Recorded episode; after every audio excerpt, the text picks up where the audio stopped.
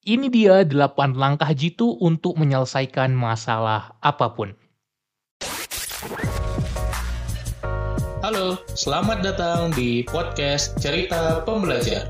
Kamu akan mendengarkan cerita mengenai pengalaman, gagasan, dan pembelajaran.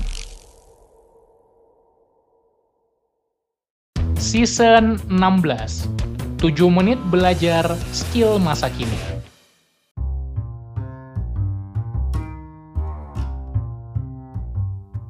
Selamat datang di season 16 podcast cerita pembelajar.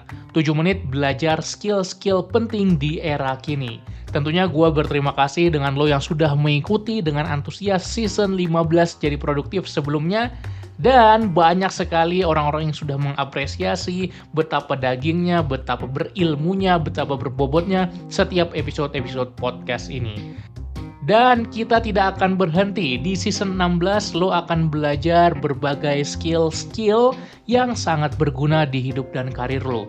Terutama skill-skill yang sangat penting di era saat ini. Setiap harinya gue akan rilis satu episode untuk mempelajari dan mengupas tuntas satu skill baru. Bayangkan dalam 7 menit saja lo bisa belajar skill-skill esensial ini. Tentunya gue akan mencoba menjelaskan yang dasarnya, yang fundamentalnya. Sehingga kalau lo tertarik, lo bisa belajar lebih detail lagi dengan berbagai course, kelas, training, baca buku, sehingga lo benar-benar menguasai. Tapi gue akan usahakan yang terbaik dalam 7 menit setiap episodenya lo akan langsung dapat esensi utama dari skill yang akan lo pelajari. Jadi enjoy season ini dan semoga lo mendapatkan banyak sekali insight, banyak sekali pengetahuan dan keterampilan baru serta di akhir season 16 ini lo akan mendapatkan 30 skill yang amazing yang akan berguna banget buat hidup dan karir lo.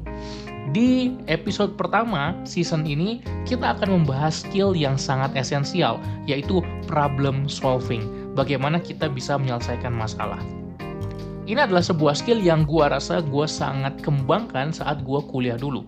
Karena sebagai seorang anak engineering atau anak teknik, kita dibiasakan untuk memandang masalah sebagai peluang munculnya solusi kita terbiasa untuk mencari tahu apa masalahnya serta akar masalahnya, mengumpulkan informasi, menganalisis mendalam, mengembangkan potensi atau alternatif solusi, mengevaluasi setiap solusi yang ada, memilih solusi terbaik, hingga mengimplementasikannya dan monitoring. Itu adalah hal yang umum dilakukan oleh anak engineering, anak desain juga sama. Sehingga ketika kita mau merancang solusi untuk masalah kita, kita mendapatkan solusi yang terbaik. Nah, di sini kita akan mencoba mempelajari bagaimana sih cara kita melakukan problem solving. Sebagai contoh, kita punya masalah dalam memilih karir. Kita lagi galau, kita lagi bingung apa yang mau kita ambil. Lo bingung mau ngambil karir yang mana? Atau lo berada di persimpangan, ada dua pilihan pekerjaan, lo bingung pilih yang mana? Ada dua pilihan dalam hidup lo, pilihan besar, pilihan penting, lo bingung harus mengambil arah yang mana kita akan melakukan yang namanya problem solving ketika kita punya masalah. Sebetulnya framework problem solving itu ada banyak. Apa itu framework? Framework adalah kerangka yang bisa kita gunakan untuk memudahkan kita memecahkan masalah. Gue akan coba bagikan berbagai framework-framework problem solving, nanti lo bisa ulik sendiri, bisa cari tahu sendiri. Tapi sekarang kita akan mulai dengan basic problem solving dulu. Apa itu problem solving? Menyelesaikan masalah. Jadi kita harus pertama memahami masalahnya. Ada beberapa langkah yang perlu lo lakukan dalam problem solving. Di setiap metode, setiap framework akan beda berapa jumlah langkahnya. Tapi kali ini gue akan bahas 8 langkah untuk lo melakukan problem solving. Yang pertama, pahami dulu masalahnya. Apa sih masalah yang mau dipecahkan? Karena banyak orang berusaha memecahkan solusi, eh, memecahkan masalah tanpa tahu betul masalahnya apa. Sehingga solusi yang sudah diterapkan nggak menyelesaikan apa pun. Jadi definisikan masalah dengan jelas dan identifikasi penyebabnya. Sebagai contoh, masalahnya apa? Gua ngerasa nggak happy dengan pekerjaan sekarang. Berarti solusinya adalah apa yang bikin happy. Clear. Masalahnya apa? Pekerjaan gua sekarang tidak mencukupi expense gua, income gua nggak cukup banyak, penghasilan gua terlalu sedikit. Berarti itu masalah. Solusinya adalah meningkatkan income. Jadi kita harus tahu betul masalahnya apa, kemudian kita bisa breakdown apa-apa saja yang menjadi penyebabnya. Nanti ada teknik-tekniknya untuk kita mencoba melihat akar dari sebuah masalah. Yang kedua adalah kumpulkan informasi dan data. Pisahkan fakta dari asumsi atau opini.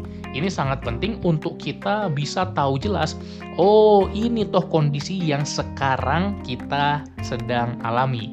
Nanti ada present state, ada desired state, ada kondisi saat ini, ada kondisi yang diharapkan. Yang ketiga, lakukan analisis mendalam.